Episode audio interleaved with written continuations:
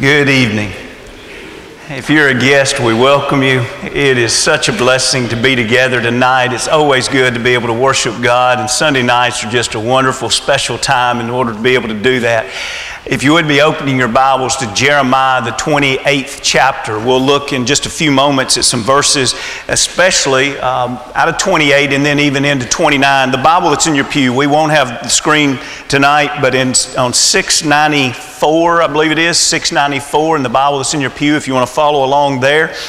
And uh, I too tried to print from the printer this afternoon, and um, so I preached from legal pad for a long time when I first started preaching, so I feel kind of right at home here.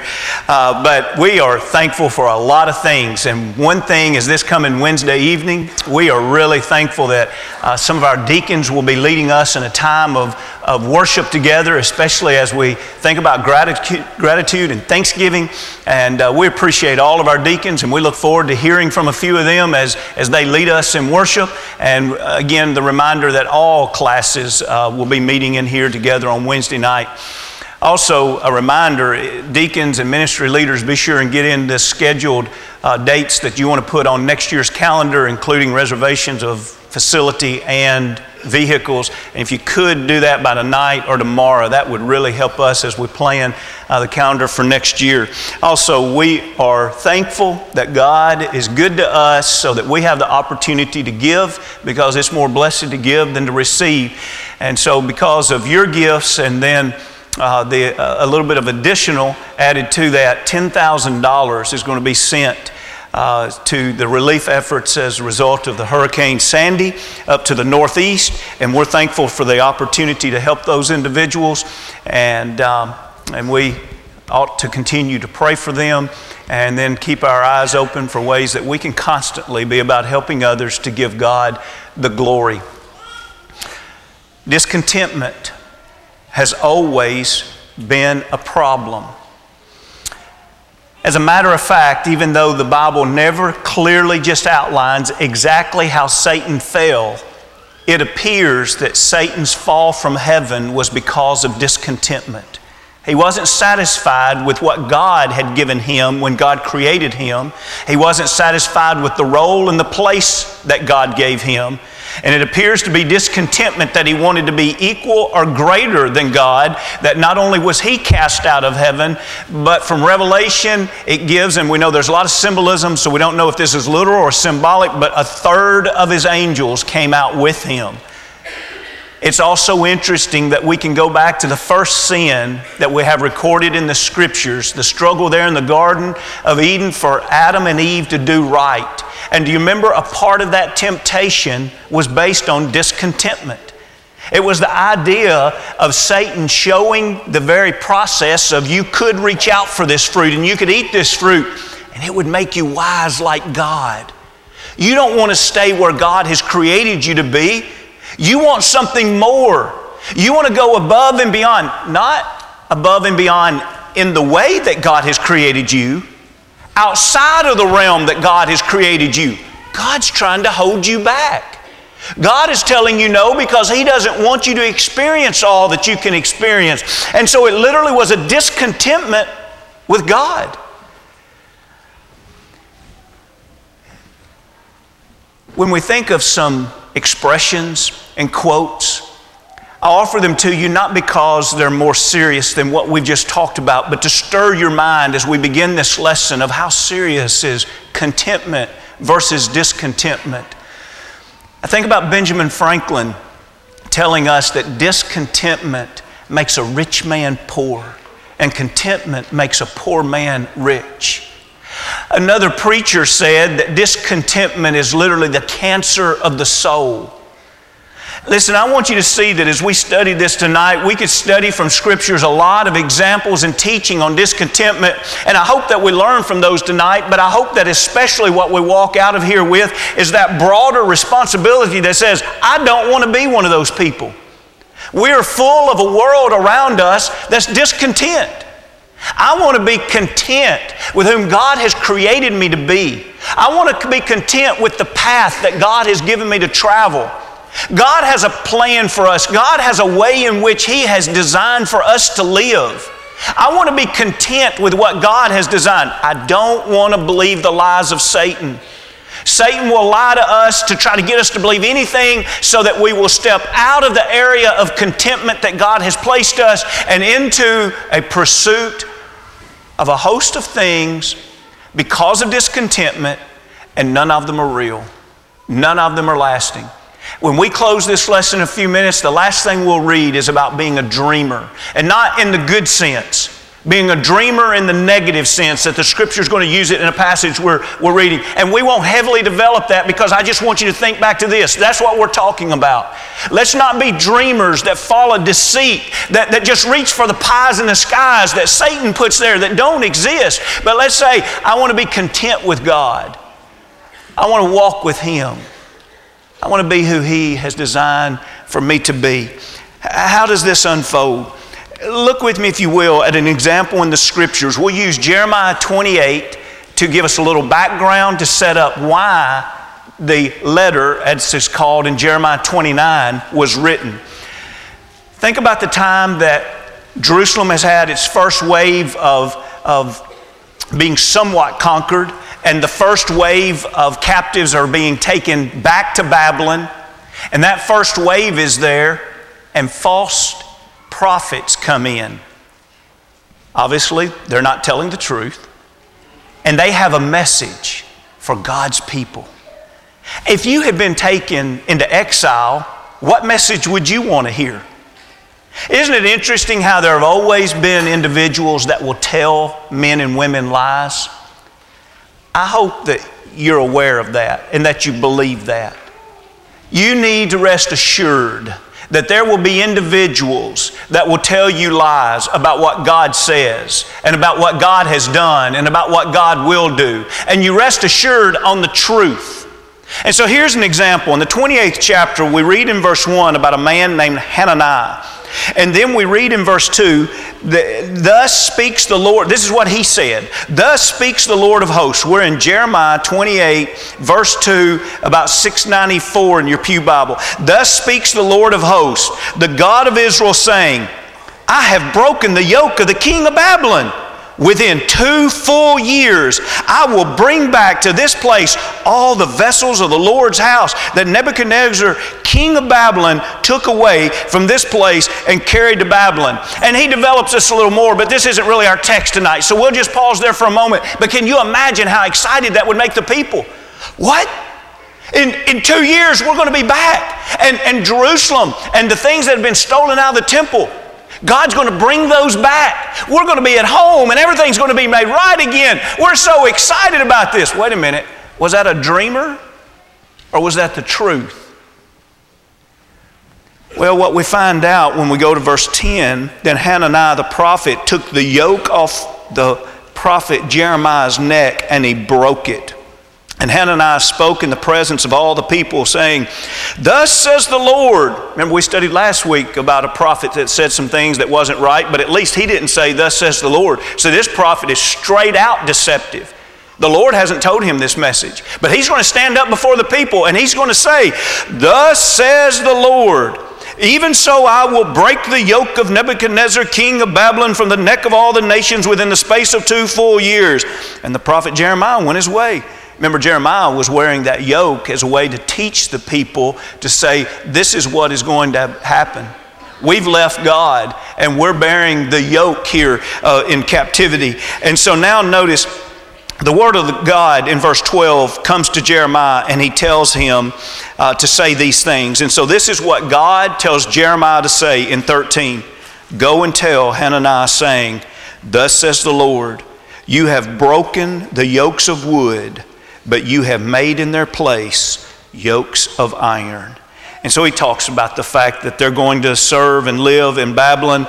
And, and then in 15, Jeremiah said to Hananiah, Hear now, Hananiah, the Lord has not sent you, but you make this people trust in a lie Therefore, thus says the Lord. And he tells him in the next two verses, you're going to die by the end of the year. And really, if you look at the month of verse 1 and the month in verse 17, he dies within a two month period of time.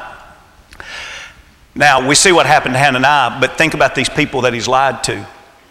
What's Jeremiah going to do back here to get word to them over there hey, we need to address this. You're getting your hopes up and you're becoming very discontent with staying here because in your mind you think that the Lord has said, We're going back home in two years. And so he writes a letter urging them to find a righteous contentment where they are. And I'd like for you to notice he addresses in verse 1 of 29. Now, these are the words, the letter that Jeremiah, the prophet, sent from Jerusalem to the remainder of the elders who were carried away captive, to the priests, the prophets, and the people whom Nebuchadnezzar had carried away captive to Jerusalem. Let's skip down now, and you see that letter in verse 3 is referred to, and this is what it begins saying in verse 4. Thus says the Lord of hosts, the God of Israel, to all who were carried away captive and we're going to really point this out in just a moment, but underline in your mind at least this phrase. God says, Who were carried away captive, whom I have caused to be carried away from Jerusalem to Babylon. Then he tells them, Build houses and dwell in them, plant gardens and eat their fruit, take wives and begat sons and daughters, and take wives for your sons and give your daughters to husbands so that they may bear sons and daughters that you may be increased there and not diminished. And seek the peace of the city. Now, notice this again where I have caused you to be carried away captive. And pray to the Lord for it, for in its peace you will have peace. For thus says the Lord of hosts, the God of Israel Do not let your prophets and your diviners who are in your midst deceive you nor listen to your dreams which you have caused to dream.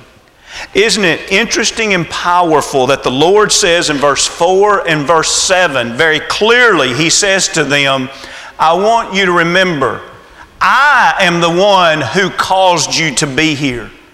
What is God doing? He is reminding them that He is the sovereign God, that He is powerful, that He is the one that can move kings, He can move nations, He can move nations of people or even remnants of people.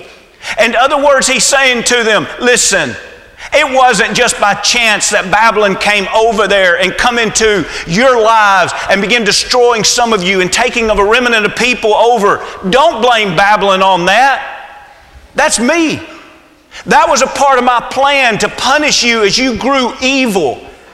God deals with mankind under the law of sowing and reaping, and God deals with mankind under the law in Hebrews, the 12th chapter, that He promises that if He loves you, He will punish you like a loving father would punish his children upon this earth.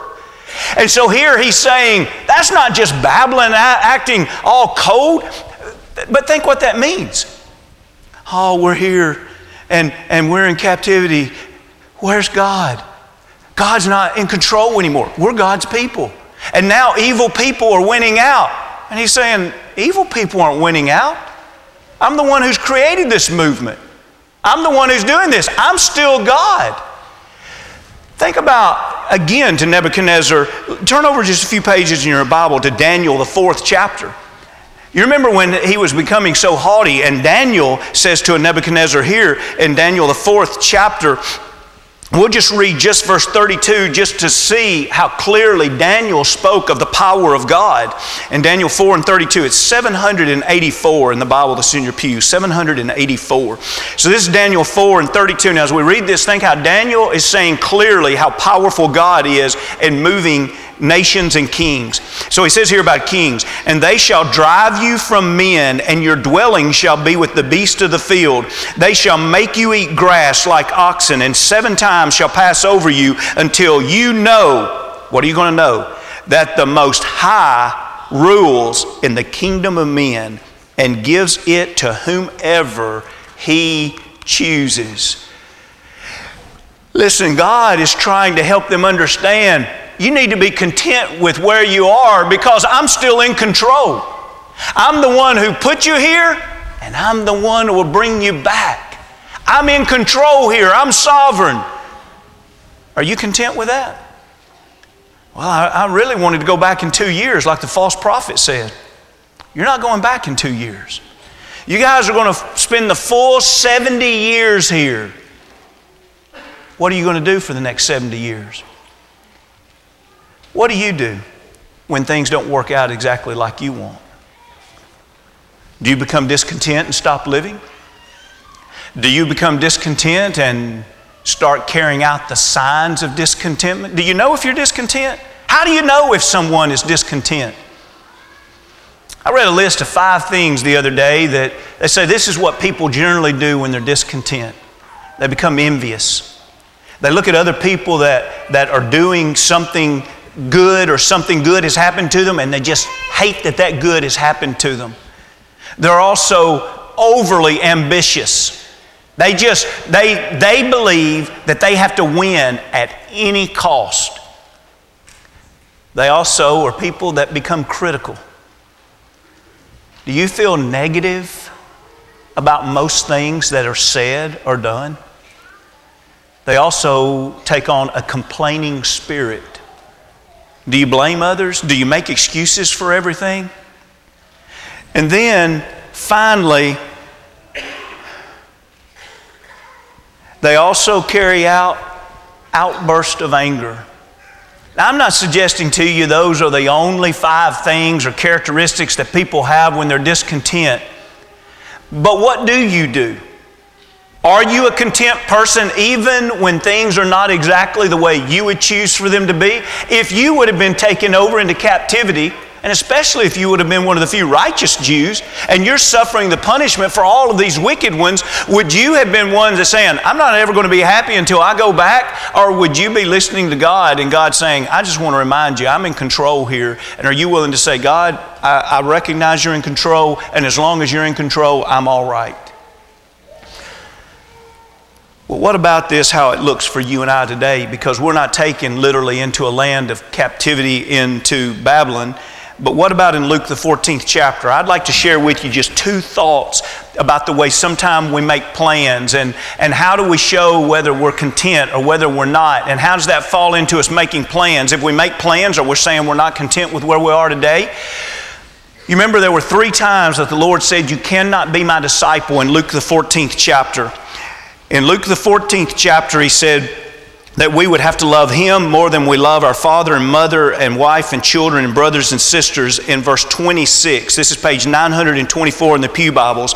And then in Luke 14 and 27, he says, Whoever does not bear his cross and come after me cannot be my disciple. And then he gives this illustration. And notice what he says in 28 For which of you, intending to build a tower, does not set down first and count the cost, whether he has enough to finish it? Lest after he has laid the foundation and is not able to finish, all who see it begin to mock him. And they say, This man began to build and was not able to finish it. From there, it surely doesn't sound like that it's wrong to make plans, does it? He's saying, as a matter of fact, if you're going to make plans, you ought to really think ahead and think, now, is this something that, that I'm ready to complete? Is this something I have the resources to carry to the very end? Let's put that on hold for just a moment and it, let's lay that thought down beside James, the fourth chapter. Go to James, the fourth chapter, page 1074, the Bible in your pew, 1074. James 4, and we're going to read beginning at verse 13, and then we're going to try to put these two thoughts together and see where, where godly contentment would lie in day to day living.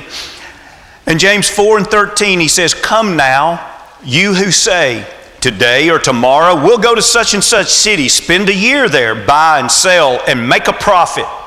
Whereas, you do not know what will happen tomorrow.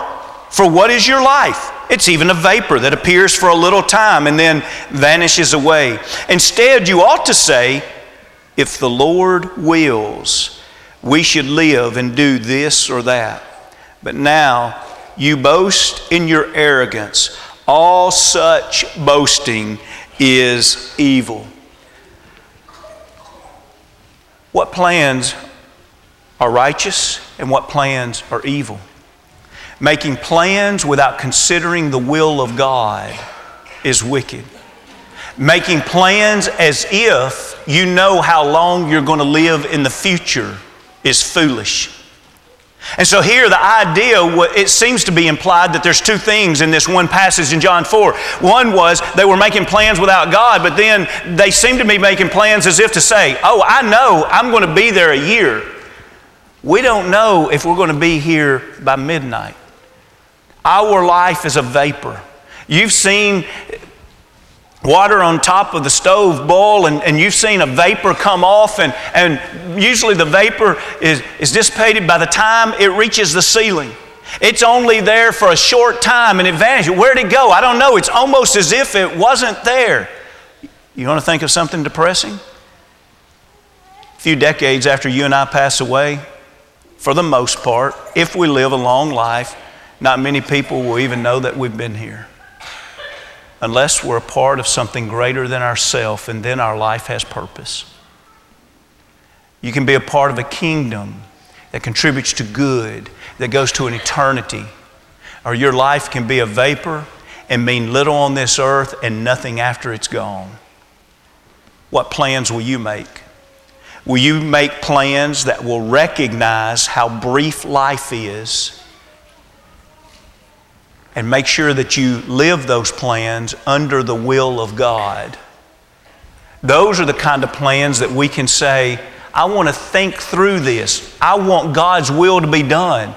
If I'm going to build this tower, is it within God's will? Can I start it, the foundation, and can I carry it to the end? You see, those are wonderful plans that offer contentment because they, they live within the framework of saying God is sovereign. He rules and He reigns. I don't want to step out from underneath His will. But let's go back to our text there in Jeremiah, the 29th chapter. And I'd like for you to see one more thing as we just start moving this toward a close. Jeremiah 29, you see there in verse 4, he reminds them that he's the one that carried them there. And so now he's going to say, now keep in mind, their hopes is that we're moving back in two years. And he's telling them, You're not moving back in two years, so here's a better solution. Verse 5 Go ahead and build a house there. What?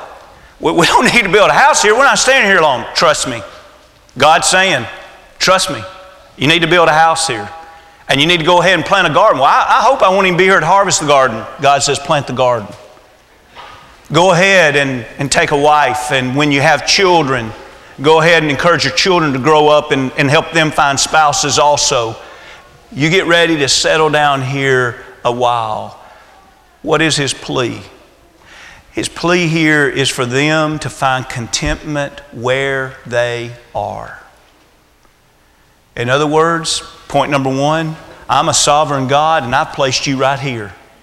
Are you willing to be content here? Okay, yes, Lord, we will. Okay, that means be content here. Be content where I've placed you. Well, we'd really like to go back. No, let's not talk about going back to Jerusalem right now. Let's talk about you build a house here. You find a family here.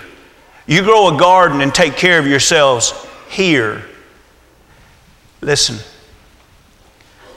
it may sound cute the way it's said, but I promise you that's not what I'm trying to impress upon you. God doesn't care what you do with the million dollars that He might give you one day. He doesn't care. God wants to know what you'll do with the dollars He gave you last week. God wants to know what you'll do here. Not, well, once I get back to Jerusalem, He doesn't want to know what you're going to do back in Jerusalem. Matthew, the 25th chapter five talent man, two talent man, and one talent man. God didn't want to know what the two talent man would do if he was a five talent man.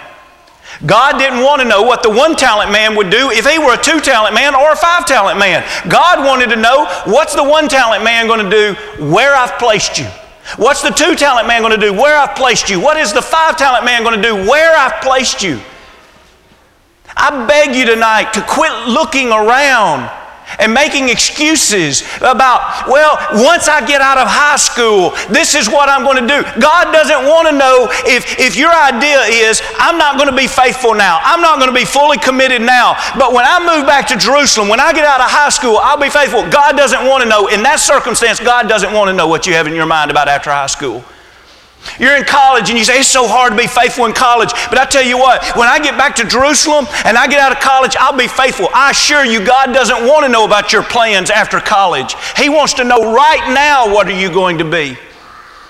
And we can't say, well, once I get married, or once I have kids, or once my kids leave home, or once I retire, once we get that next promotion, once I get a better job, once I get out of this, this, this influence that I'm at right now with these friends or with this workplace, God wants to know what we will do where He has placed us now. It's kind of the same thing as the what if game. What if I, I'm not where God has placed me now? It doesn't matter. That's called discontentment. And to be able to humbly say, God, I trust that you're sovereign, you're powerful, and I'm not where I am by accident. And so, where you've placed me, I will serve you today. I will give you my life, and I will be committed and content with who you have made me today. Now, does that mean we never make plans? No, no. But we make the plans by God's will. Not making excuses for today, but looking to God's will. And so we close just again with that reminder that I've already mentioned to you once. See there in verse 8 of Jeremiah 29? They had been listening to false teachers, they'd been listening to diviners.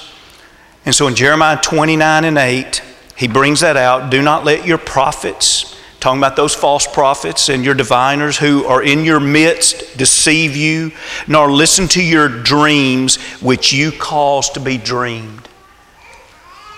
And what he's doing is he's telling them, stop living in a deceptive dream world and live in the reality of who your God is and where he has placed you. I just want to say that again. Stop living in your dream world and live in the reality of who your God is and where He has placed you, and in that, find contentment. If you would, I'd like to close this lesson by reading a powerful New Testament passage on this topic. Be turning to Philippians 4, it's page 1044. I'll read this and just make a couple of comments on the way, and the lesson is yours. 1044, it's Philippians, the fourth chapter. Probably one of the most powerful New Testament passages on this topic. Look at verse 11 of Philippians 4. Paul says, Not that I speak in regard to need, for I have learned. That's what it takes. We're going to have to learn it. None of us are going to do this naturally. I have learned in whatever state I'm in to be content. Hear what Paul's saying? Wherever God has placed me, I didn't, he's saying, I had to learn this, but I've learned to be content where he's placed me. Well, Paul, what do you have in mind? He says things like this I know how to be abased, that's to live humbly. And I know how to abound, that's prosperity. I know how to live with a little, I know how to live with a lot. Everywhere and in all things, again, I have learned both to be full and to be hungry both to abound and to suffer need.